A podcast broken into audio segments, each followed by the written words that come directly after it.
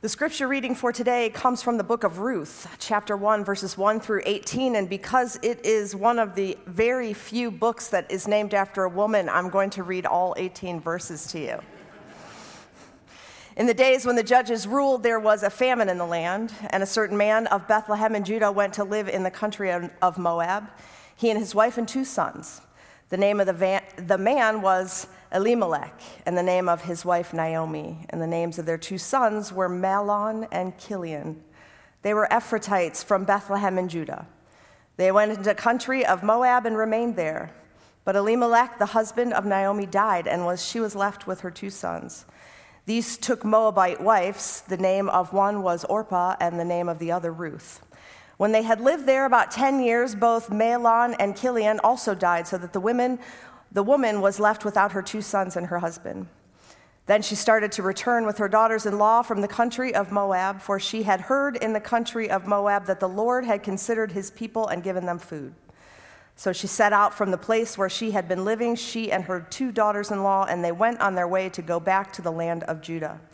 But Naomi said to her two daughters in law, Go back, each of you, to your mother's house. May the Lord deal kindly with you as you have dealt with the dead and with me. The Lord grant that you may find security, each of you, in the house of your husband. Then she kissed them, and they wept aloud. They said to her, No, we will return with you to your people. But Naomi said, Turn back, my daughters. Why will you go with me? Do I still have sons in my womb that they may become your husbands? Turn back, my daughters, go your way, for I am too old to have a husband. Even if I thought there was hope for me, even if I should have a husband tonight and bear sons, would you then wait until they were grown? Would you then refrain from marrying? No, my daughters, it has been far more bitter for me than for you, because the hand of the Lord has thus turned against me. Then they wept aloud again. Orpah kissed her mother in law, but Ruth clung to her. So she said, See, your sister in law has gone back to her people and to her gods. Return after your sister in law. But Ruth said, Do not press me to leave you or to turn back from following you. Where you go, I will go.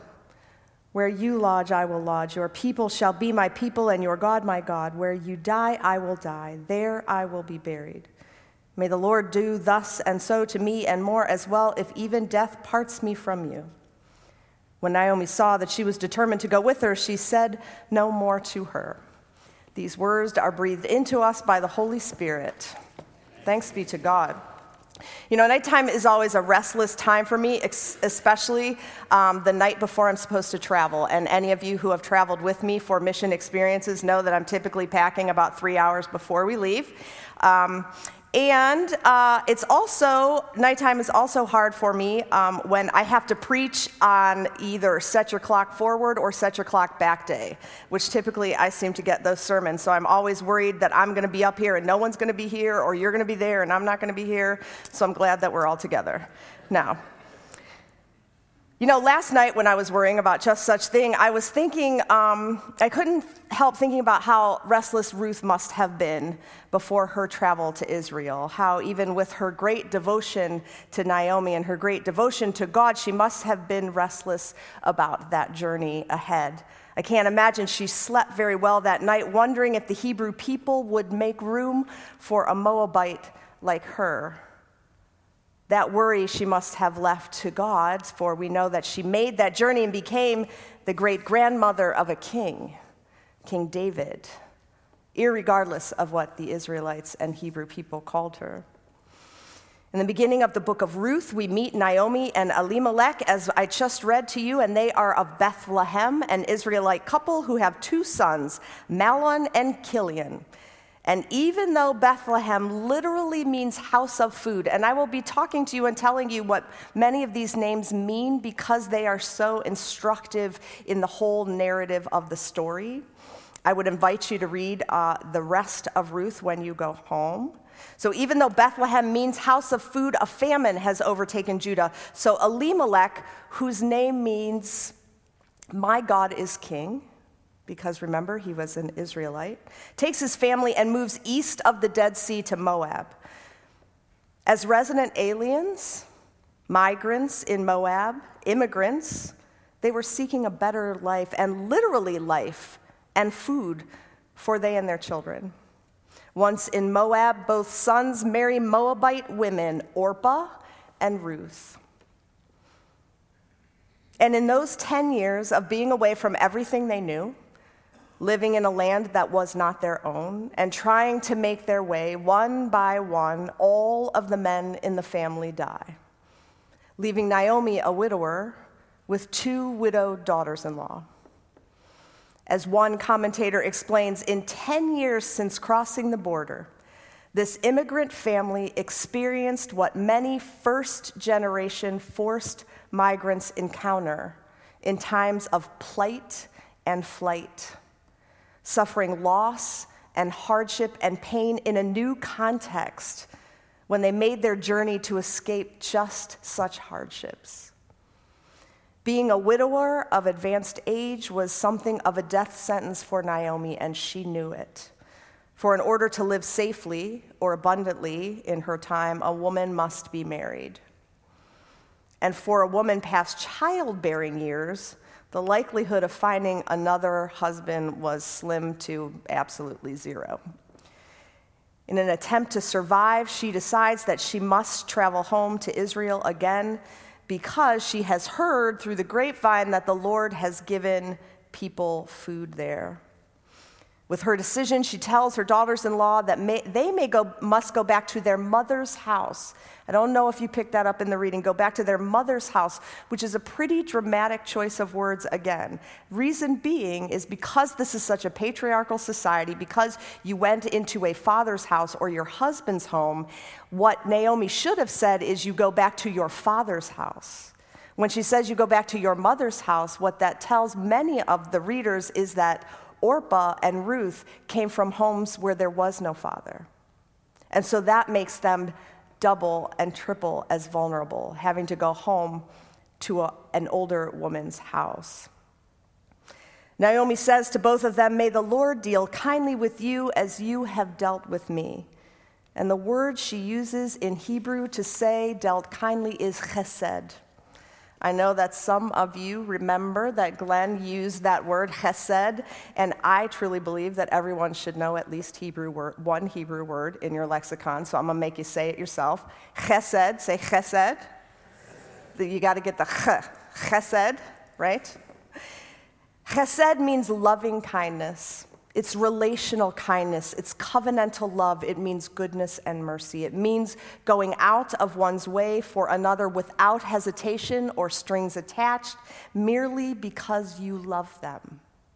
It's exactly the kind of love that God has for each of us. With that, Naomi kisses both of them, a symbolic gesture of going back, and all of the women weep.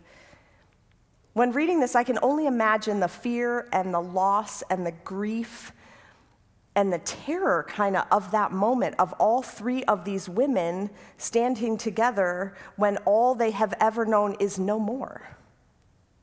When all of the all of the security that they have is gone and when you don't know what that next step has in store for your life.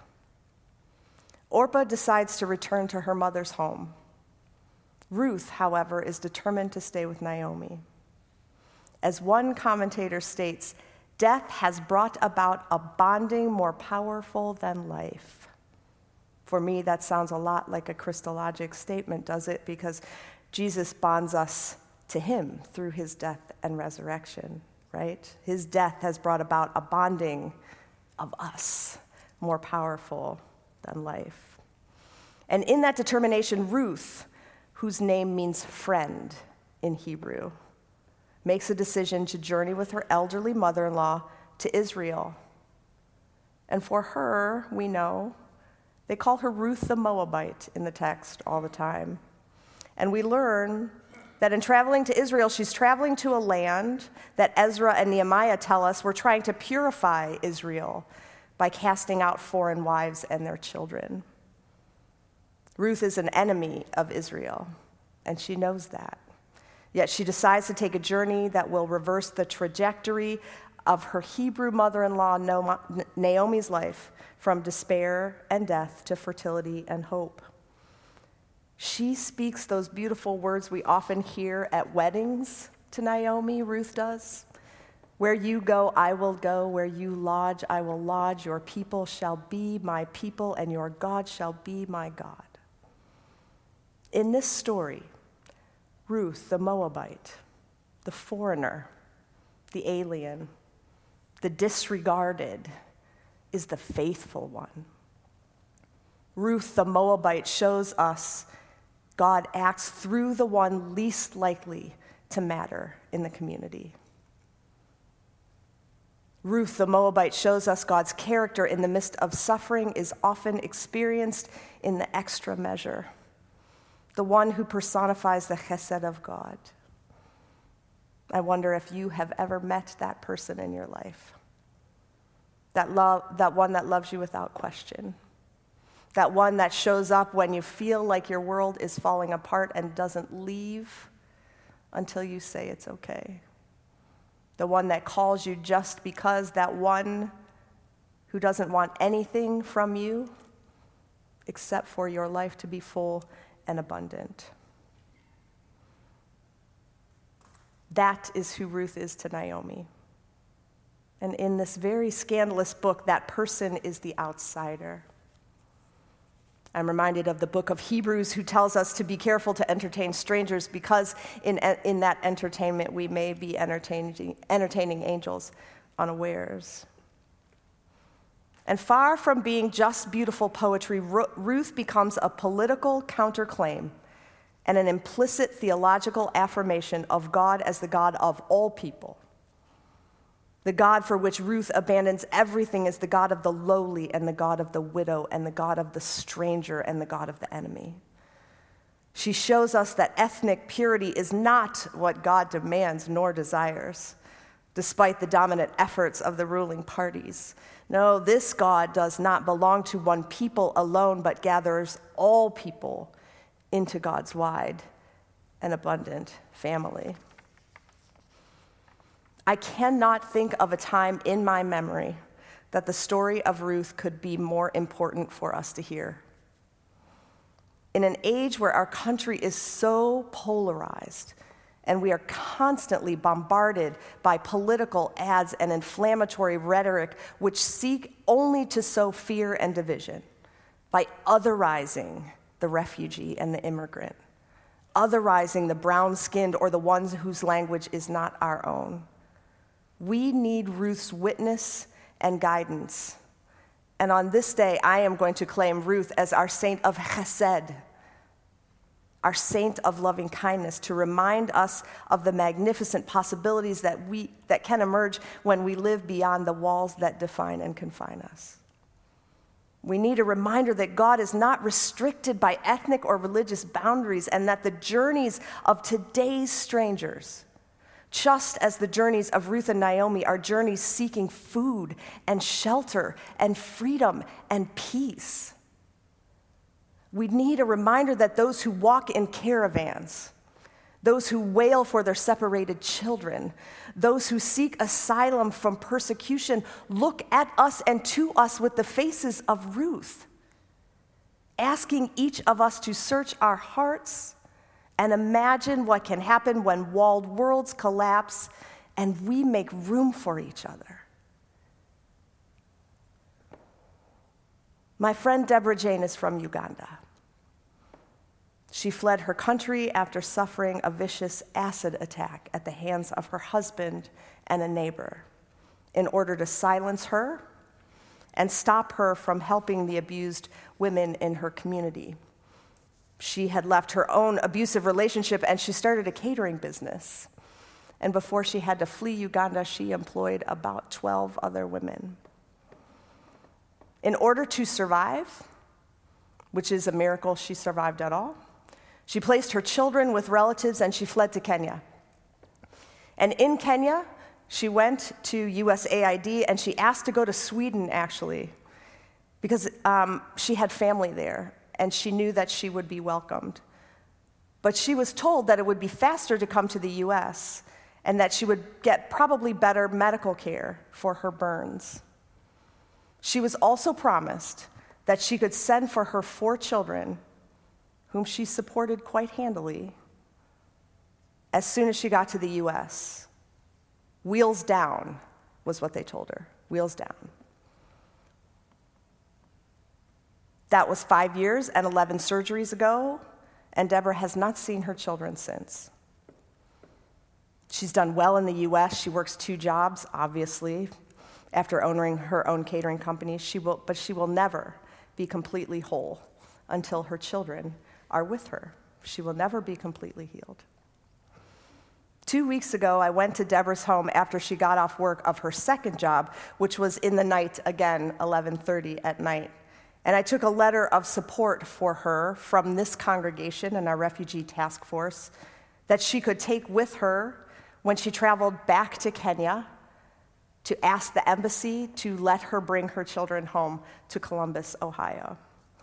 She told me that God had spoken to her and that she is faithful and that God had said, Deborah, you need to speak for your own children. So Deborah lobbied our senators and got an emergency visa to go back to Kenya, the place she had fled, to ask and beg for her children. It was night and it was raining and she was to leave at 3:30 in the morning for the airport and she told me that she didn't remember the last time she flew on a plane coming here because she was so afraid and and her burns hurt so badly that she just covered her head and sat in the chair and prayed that the person that was taking her would take her to people who would be kind to her. She said, Never did I believe that I would meet you and I would meet First Community Church and I would meet the Refugee Task Force. Her prayer is that her children will be here in Columbus with her for her next surgery at OSU, which is scheduled to be November 15th, and for Christmas. And my prayer is that our country make room for her children, that our answer be welcome, that our answer be shalom, that our answer be the chesed of God. And my prayer for each one of us is that we embody our saint of, of Ruth, and we share kindness with everyone we meet. Amen.